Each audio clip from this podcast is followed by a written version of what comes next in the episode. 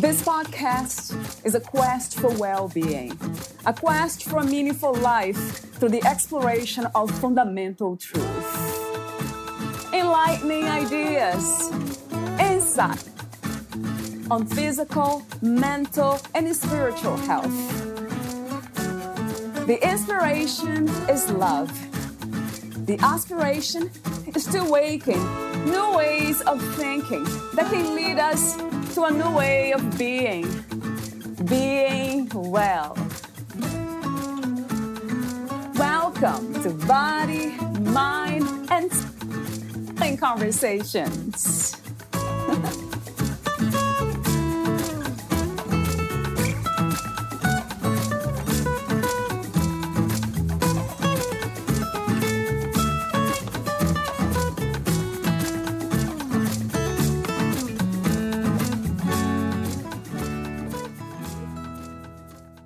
Your body is your most priceless possession. Take care of it. Jack LaLanne. We are all aging from conception to birth. We all go through a cycle of growth and degeneration. Thus, aging and death are inevitable. No one lives this life forever. Throughout our lives, we earn wrinkles, gray hair, baldness, and shriveled bodies we bear the marks and scars of battles won and lost during a life well lived. As our bodies fade, our wisdom grows and we become more interesting, adding more dimension to our character. Beauty and vitality are entrenched below our skin, and they continue to radiate throughout our deteriorating exterior. Mastering the health continuum goes beyond aesthetic vanity and instead focuses on optimizing you on the inside to fuel the flame of your vitality so your inner beauty will long outlive your outer beauty. With an abundance of information available at your fingertips, Google, Facebook, Amazon, Instagram, YouTube, and Pinterest, you have endless options for diets, exercise, miracle drinks, recipes, fads, and gimmicks. We are inundated with pressure and noise, constantly reminding us of the unrealistic expectations we have set around beauty, health, healing, and aging for that matter. It is an illusion with an impossible immediacy to achieve. There is no one size fits all answer. Bio individuality is a key consideration when determining the most appropriate plan or program to follow to achieve your health goals. Over the years, many of Dr. Nancy Miggins' patients have appreciated her approach to helping them develop an appropriate health strategy based on their unique bio individuality. Keeping your bio individuality in mind, you need to know where you are right now on the health continuum what health challenges you are experiencing, and your end goal. You can then efficiently and intelligently sift through your options, determining what will bring you closer to or further away from your goal. Ultimately, what matters most is how you feel about yourself and the progress you make toward your goals. This journey is about you compared to you. You are not in a race against anyone else. Valeria interviews Dr. Nancy Miggins, the author of Mastering the Health Continuum Eight Daily Practices to Boost Energy, Optimize Health, and Age Gracefully. Dr. Nancy Miggins is a double board certified doctor of chiropractic specializing in functional medicine. She is the best selling author of Mastering the Health Continuum Eight Daily Practices to Boost Energy, Optimize Health, and Age Gracefully. It gives the solution to reclaim your power over your health and achieve your healing potential. Dr. Nancy helps health seekers take the guesswork out of what diet and lifestyle approaches are best for their unique body. She breaks down the science and transforms it into a why that motivates action. Her heartfelt compassion and shameless approach inspires an I can do this attitude she promotes a radical gradualism approach to complete health transformation. Here is the interview with Dr. Nancy Miggins.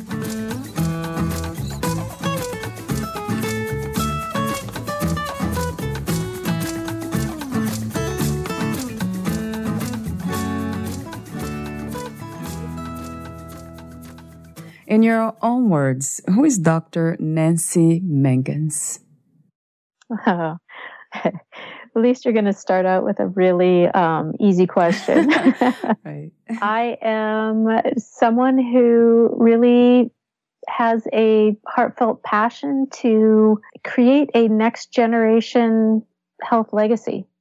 That sounds really good to me and kind of inspires me to ask you another question, one that's not here. What is your idea in understanding of health? What is to be healthy? I think health is more than just the absence of disease. It is optimal physical, mental, emotional, spiritual well-being and really, you know, living life to the fullest of your potential. No, oh, yeah, that sounds really great to me. Thank you for answering this extra question. So before we talk about some of the topics in your book, Mastering the Health Continuum, eight daily practices to boost energy, optimize health, and age gracefully. I have a few warm up questions, as I mentioned off record. The first one is about success. What is to be successful? What is success to you?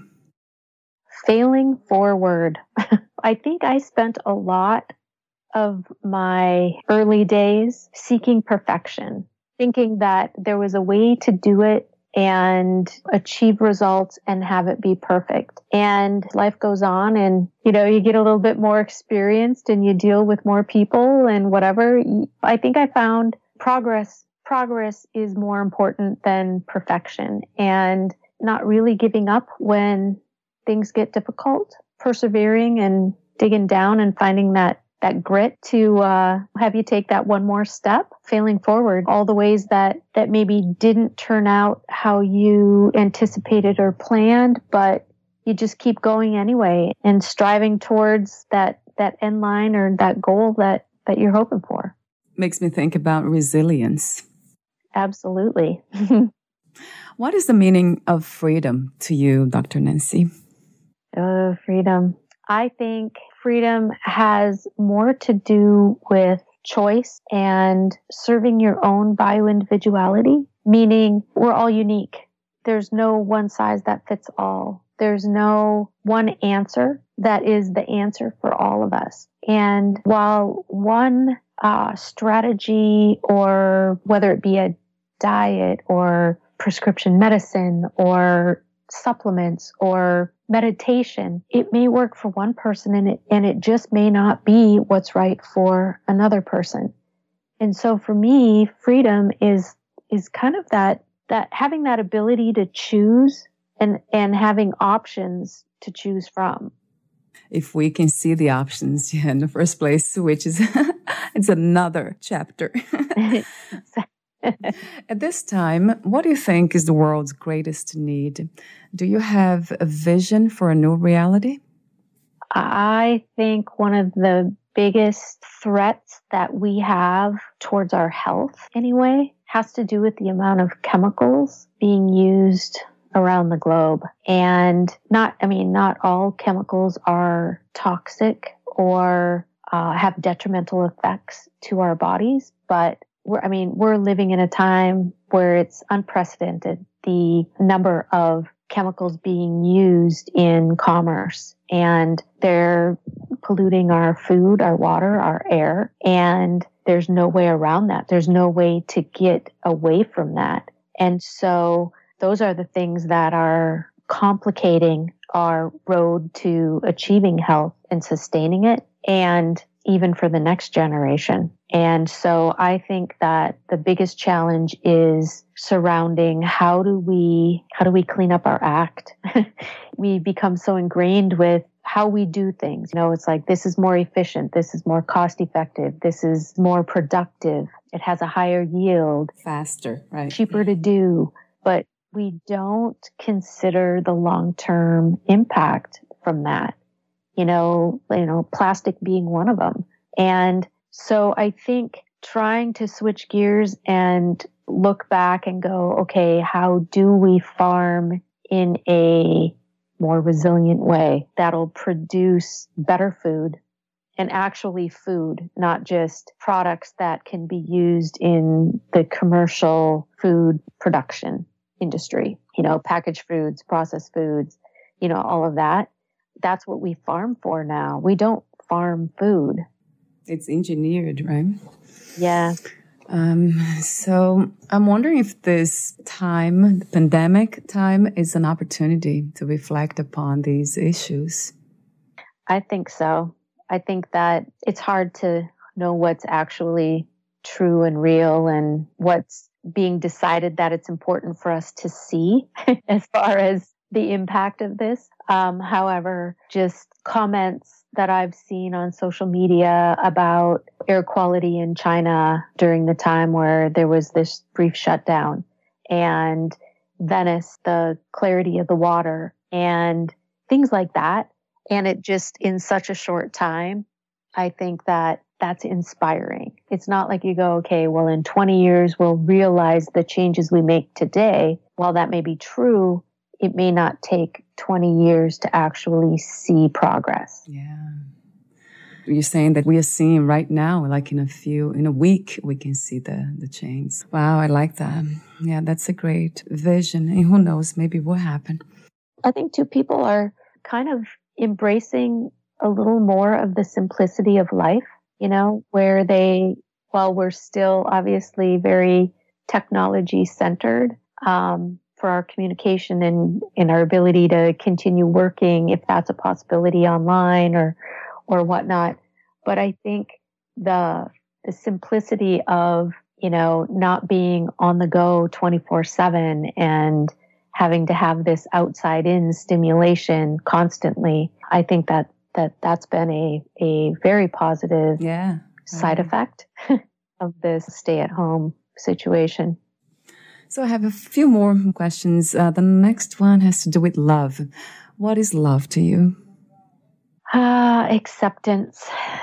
And I think that that I always think about uh, about my daughters when I think about love because it's like this whole spectrum of emotion around what having a child conjures but also as they grow and you know become adults themselves and whatever you know those phases you go through sometimes you just may not like them all that much.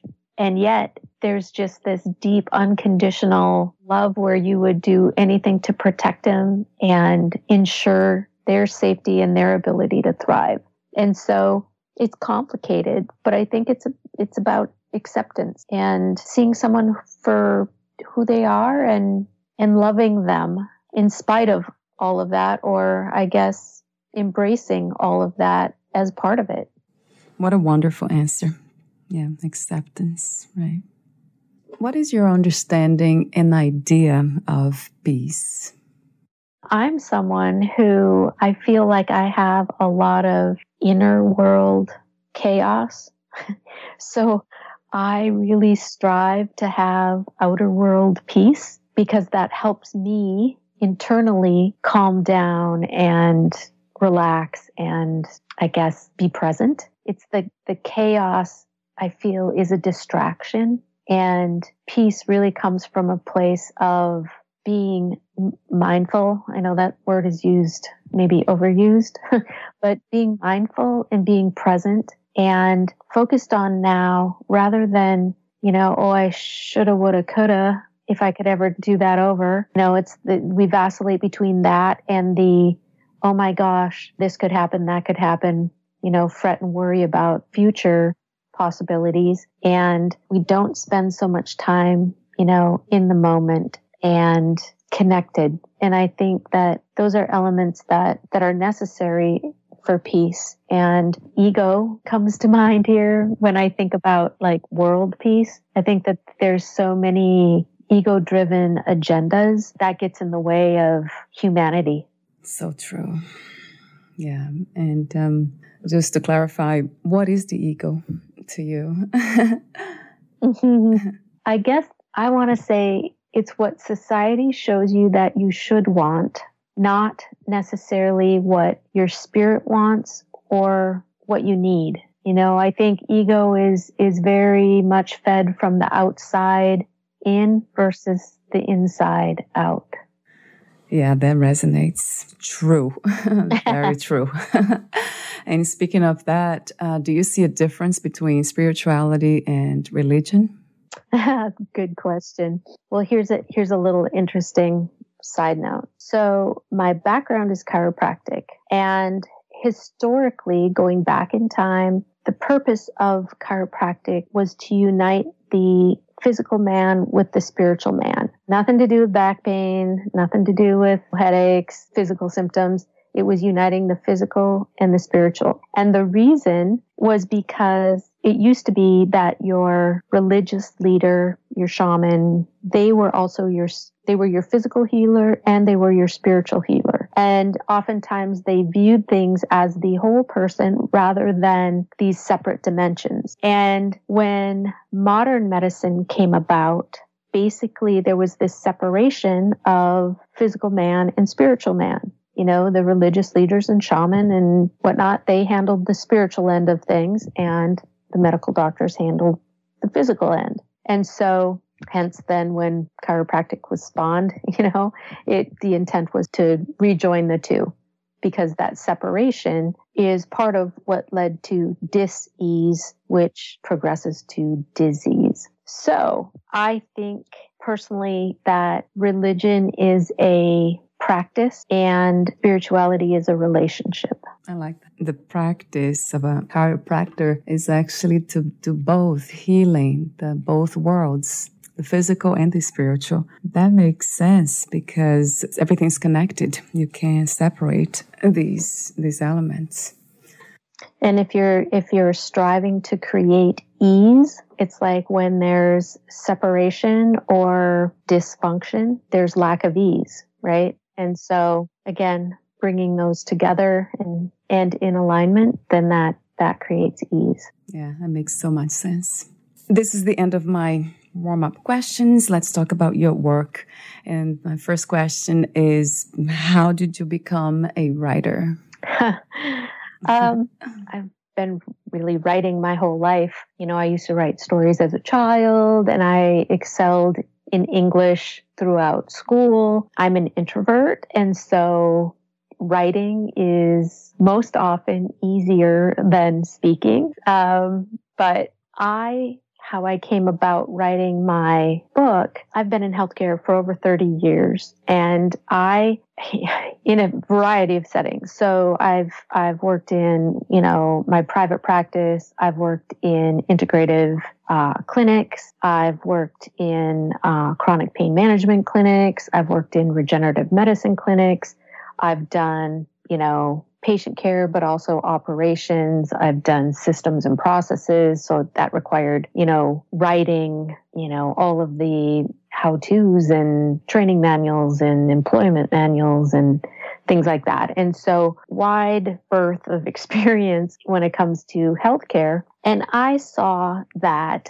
people really are frustrated. They, they're frustrated because they can't seem to get results they can't seem to get a consistent answer. Commonly, you know, a provider doesn't have time to uh, spend to really dig down and find, you know, what's really the root cause of what's what's behind all of these health challenges uh, with an individual. And so I started really looking for for patterns. And throughout all the different scenarios that I've worked in, you know, I found that there were things lacking. And those things were what I built my eight daily practices around. And I felt really compelled to write my book because I think, you know, I was spending a lot of time saying the same thing over and over and over and over with patients. And I found that I was taking them through these same steps. And I was just like, okay, there's got to be a way where I can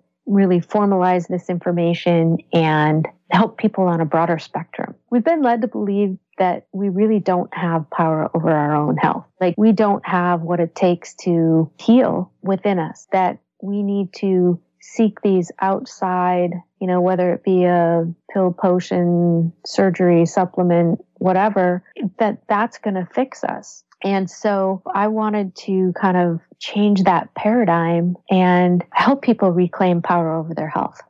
Right. Take responsibility, right, Dr. Nancy? Take responsibility, own it. I mean, yeah. we've been blessed with this body and it's really the only vehicle we're going to have during this lifetime True. and it's like i think that that people we are resilient however our body does break down and if we don't care for it and nurture it and give it what it needs and avoid those things it doesn't you know it's really not going to serve us well but if if we do you know take care of it, it it'll last us a lifetime and our our health span will match our lifespan that is so true. Yeah, we'll get into the details in the moment. I'll be asking you more questions about the eight practices that you suggest in the book. Uh, but before that, um, I have a question about the process of writing your book. Did you make any discoveries or had insights, new insights?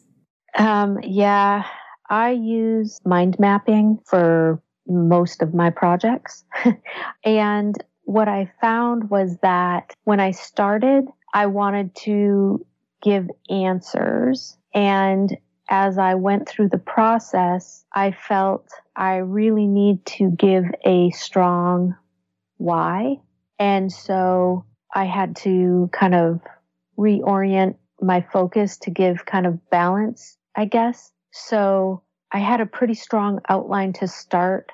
It didn't take me I, I mean, I think it was three months, maybe start start to finish to have my edited or edit ready manuscript. But I guess I some aha moments were when I was doing research to support my ideas. I was like, oh. okay, I, I'm not, I like, I'm not making this up. This is like I know what I'm talking about. This is real, you know, because sometimes you just go, okay, I, I want to I want to do something innovative, but you know, is that just going to get shot down because it's innovative and you don't have substance behind it? And really, I felt like I was giving foundational uh, a foundational perspective, a way to build from the ground up, and I was very pleased that uh, there was an abundance of research to support my ideas and theories and philosophy, and so that that was very encouraging. Yeah. Yeah, that it's just so scientific when we, we look at it, the body, how it works. I have one question here for you on that. I think you talk about how the body works and there are some key elements. So I'll ask you that question in a moment. But before that, why do you think most of us don't make health a top priority? I think that there is one, I think we've been led to believe that we, we have no control. The second thing is we feel that our, our genetic predisposition is our genetic destiny. And we see time and time again where our genes are being turned on and turned off every day, moment to moment, based on our environment. And that's the study of epigenetics. And epigenetics is showing over and over again that, you know, your diet and lifestyle choices have probably, you know, 80 to 90% determination over your health outcome, where your genetics may only have 10 or 20%. Mm, wow. And then I think that we're set up to fail because you go to a grocery store and what is a grocery store full of? I mean, you got you got a little produce section so on the side, but these massive stores are full of processed food, you know. You don't have broccoli and apples and whatever at the checkout. You have candy and gum and chocolate and chips and I mean it's like and all of our advertising is geared around this fake food and it's addictive and it's engineered to be that way. So yeah, we have to, you know, I'm not saying it's easy. It's simple. It's not easy, but there's a lot of things working against health. And there's, I mean, it's a huge industry. Mm, yeah. So, uh, so in a way, what you're saying is that we are driven to make unhealthy decisions, really. Uh, you said something interesting too here that I wrote. Disease is often a more tangible and measurable state of being than health is. Talk to me about that. That's very interesting. Yeah.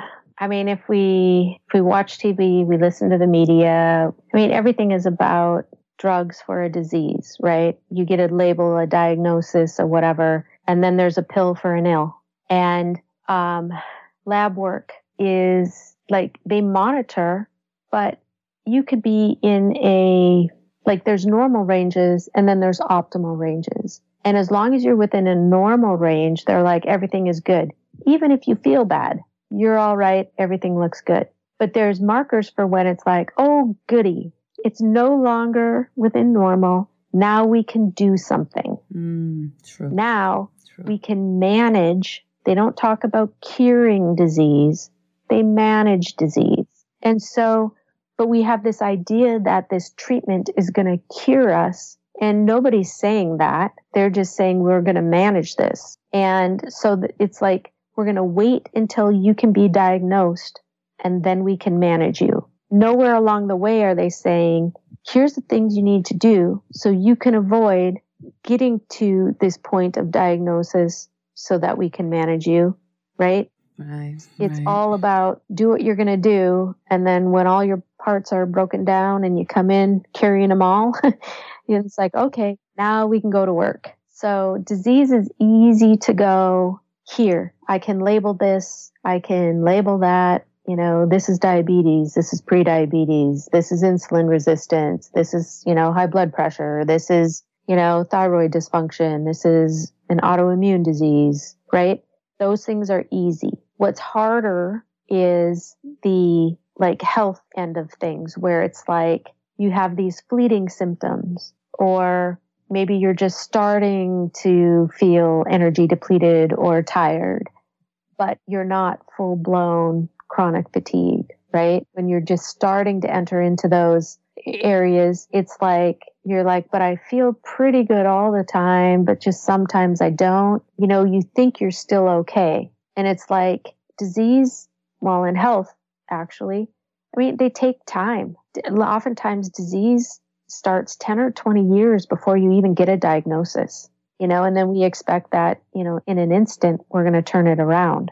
And the same is for health. You know, it's like things you do, the choices you make day in, day out, they have a cumulative effect, largely determine your health potential. Wow, that's fascinating because I know today we have a lot of information out there that people have access to and that they can learn and become more aware of how to take care of themselves, but it still doesn't happen Another point that you mentioned that we're exposed to a lot of addictive foods. So even if we want to make a change, that's already in our bloodstream in a way. The um, right, yeah, your your brain's been hijacked. right, so you can't make healthy decisions anyway, even if you know about the choices. I think too. Sometimes people think that they need to completely overhaul their life like they try to change way too many things all at once. Mm. And I'm I'm a big proponent of radical gradualism. I like so that. taking, taking small steps, but consistently, like really having a plan. Like you start here, and then next you do this, and then next you do this, and then next you do this. And it's not the same steps for every person. Again, there is no one size that fits all. And I think that may add to the frustration and confusion about like, where do I even start? True. So you said you wrote understanding the key elements behind how your body works will help to remove the fear of the unknown and give you more confidence to reclaim control over your health. So, talk to me about these key elements. I focused on a few things that can be checked and monitored at home by yourself, by you, without a physician. And I want to say I'm not, I'm not saying you don't need a physician and you don't need to consult your doctor and all of that because that's an important piece of the puzzle for sure. But these are things that you can check and monitor to get an idea of like where are you falling on this health continuum? One of them is ph and i talk about the science of this in, in depth in my book but basically most of the processed foods that we consume have an acid effect in our body. And like vegetables, fruit, seeds, they have an alkalizing effect in our body. And so in an acid environment, the your body has to work harder to like gather the the minerals it needs to buffer the blood because that's its primary goal is to keep that at a strict pH. And so it'll take minerals if if the minerals and and those nutrients aren't available in the food you're eating, then they'll rob them from your bones, your ligaments, your tendons, your tissues in an effort to preserve that blood pH. Well, an acid environment is really a feeding ground. How about that? For a disease, right? Yeah, and dysfunction. Yeah. you know, it's there's more free radical production in an acid environment. Um, cancer cells pres- prefer an acid environment. While it seems very like a simple concept, it's still it's it's a way that you can objectively see. Okay, where's my where's my body falling? Am I too acidic? And if so, okay, I need to eat more green leafy vegetables and radishes and quinoa and green tea, those kinds of things versus bread and crackers and steak and whatnot. And so then it becomes, I understand why I need to do this and I can make these changes and measure to see, am I impacting? Is, is what I'm doing enough to change the environment in my body to shift towards a more health supporting environment. And so it gives you tools that you can use that you can, I'm not saying, I mean, I do say mm-hmm. everybody needs to eat 10, 10 to 12 servings of vegetables and two fruit every day. But I'm not saying, okay, you need to eat your vegetables because if you're acidic, if your pH is acidic, you're going to see my pH is acidic. I need to eat more vegetables. Then you eat more vegetables and you go, okay, it changed, but it didn't change that much. Okay, maybe I need to drink a little less coffee or alcohol or soda or, you, you know what I mean? It's like some people can get away with six servings of vegetables a day. But given the state of most of our health, it's really 10 to 12 servings. A vegetarian diet is a great solution. Yes, it can be. And I lived that life for 20 years. And I have to say, definitely, I felt there were pros and cons. I do like the sustainable farming, environmental, and animal perspective of that uh, for sure. So it helps, yeah. Uh, talk to me about stress. You said something interesting in your book. You say that not all stress has a negative effect. Yeah. Stress is a normal, like how your body responds. Well, okay, first, let me back up. Stress, what a lot of people don't understand is that stress can be chemical, physical, or emotional, and it can be perceived or real. So the stress in your in your brain and nervous system, your body responds the same way regardless of the source of stress if you're worrying about something that may or may not happen, your body goes into that state of fight or flight just like it would if you came face to face with that saber toothed tiger. And we're designed to have that yeah, yeah, big yeah. adrenaline push and that cortisol spike so that we could run or fight when there isn't a resolve to that threat, meaning the threat is past, I can relax now, or okay, I ran home, or that, that it has this sustained lingering level of stress that it doesn't go away, your body doesn't shut down. You know, it doesn't shift back to that rest and rejuvenate phase. And we're supposed to be in that the majority of the time with just random spikes of of stress. And so we've got this completely turned the opposite way. And when um, stress is high like that, your cells actually have more free radical production which can damage the DNA. It compromises your energy production. It's like on a cellular level, your health is being eroded with chronic stress. I, and I think that that we've just become really desensitized to the amount of stress that we experience on a on a daily basis and don't put enough value on those things that help to combat stress. I know you give some suggestions um, in your eight practices. Suggestions, one of them, breathe. Yeah, that's so basic. We forget to breathe. Um, and you talk about different kind of methods. Um, the practice for Zen. It goes back to relaxation. Um, yeah. So talk to me about some of the practices. You don't have to go through all of them, but perhaps the most uh, crucial ones.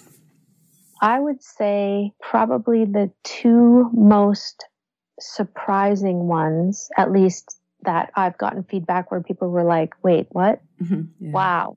Right. or that they've, or they, that the feedback has been, this has profoundly changed my life. The first one is the hydration mm. and drinking water and reigniting our natural thirst instinct. And water is just so crucial. We don't drink enough of it and we tend to substitute other things that have a caloric uh, content. Yeah. You know, yeah. whether that be, you know, an energy drink or, you know, vitamin water or soda or juice or uh, lattes or that all, they all have calories. And so the brain becomes confused over, am I hungry? Am I thirsty? and then you get thirsty and you go, I need energy. So you reach for the sugary anything rather than drinking water. And that can have a big negative consequence on, on your health. Um, and then the second thing was gratitude mm. and questions and feedback and, and whatnot after my book came out. And, and a lot of people were like, I was so surprised by that.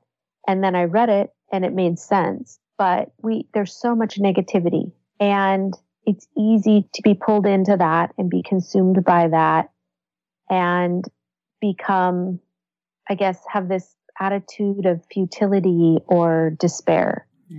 in that it's just all too much to overcome so it's important to really focus in and be thankful for for all of the blessings in your life and regardless of how big or small they may seem, because when we have this practice of gratitude, it wires our brain for optimism.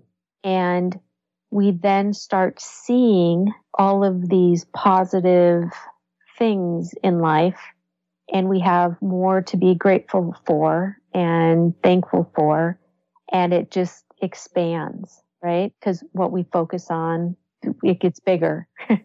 right, right. And impacts our health and well being yeah. yeah, in a direct way. So true. I love one passage in your book be gentle with yourself, love yourself, be patient, and trust the process. That's beautiful. Thank you. I love that. And I love the way your book is uh, formatted and designed.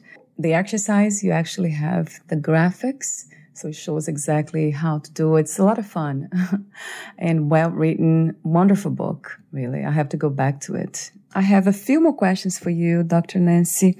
But before I ask you these questions unrelated to the subject, uh, would you like to add anything or read a passage from your book? I, you know what? I don't even have my book here with me, so, so let's not do that. but um, no, I think I think that you had really great questions. Wonderful. So I have a few more, and uh, let me see which ones I'm going to ask you here because I have so many questions. I have to, um, yeah, this one. What was the hardest lesson to learn about yourself? I can't always have it how I want it when I want it. how about that? yeah, everyone can relate to it for sure. I feel like I'm a, I strive, I'm always striving. I'm like, I feel like I'm always reaching forward. I'm always look for how can I be better, do better. And I think I fail to give myself the same kind of grace that I would give, you know, a patient or a friend or a partner that really coming to terms with that, you know, I don't always get it when I want it, how I want it, when I want it. It has allowed me to kind of go, okay, so give yourself a little bit of a break here. Just because this isn't happening right now doesn't mean it's not going to happen. Stay true and, you know, stay on your path. Yeah, absolutely.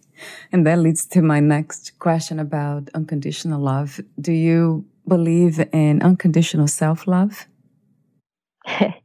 yes. uh, I think that, that that is probably way more difficult than unconditional love for others just because I think it's easier. I shouldn't say in general, in generalities.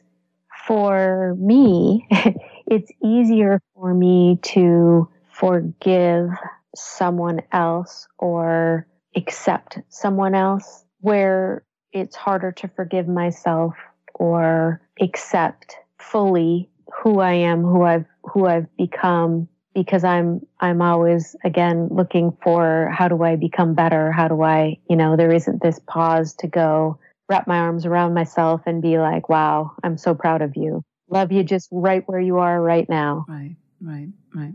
That's a great practice, isn't it? Yeah. If you knew you would die soon, would you make any change in your life or do anything differently? That's also a really good question. Um, I'm currently um, at my parents' helping to take care of them. My mom just had major surgery and she's the caretaker for my dad who's 100% disabled. And so I agreed to come and help them until she was able to take care of herself and him. And if I were knowing that, you know, my days were short, I would have to say outside of not being and having this time with my daughters, that I, I will never get this time back with my parents. And so I feel so blessed to be here and be in a situation where I can be here and help them.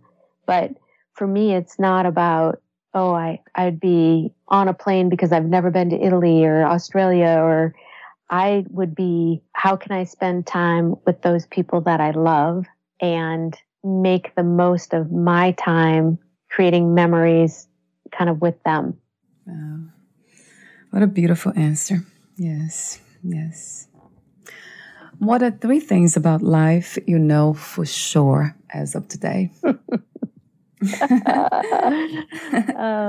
the three things I know for sure. Yeah. You get out what you put in. Really, nothing lasts forever. And all of the tangible items, the things that, you know, you surround yourself with and, and all of that I think when it all comes to an end, you realize those aren't the things that matter. And how simple would life be if if you knew what you knew come like what when you were coming in, if you knew what you knew when you were going out, like how would you be a force, you know, in the universe during your time? Wow, that would have changed everything. everything. Thank you so much for your presence and your wisdom. Thank you. Beautiful. Thank you for having me. Where can we find more information about you, your books, products, services, and future projects? Uh, my website is www.drnancymiggins.com. And I'm also on social media, Instagram and Facebook, Dr. Nancy Miggins.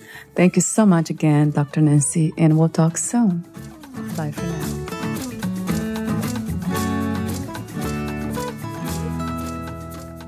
Thank you for listening. To learn more about Dr. Nancy Miggins, please visit her website, drnancymiggins.com.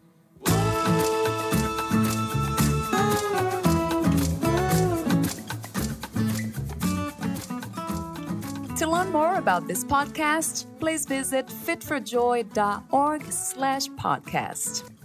I want to thank the Patreon members Lawrence McGrath, Mark Basden, Terry Clayton, and Aidan Vickrock. Thank you again. Bye for now.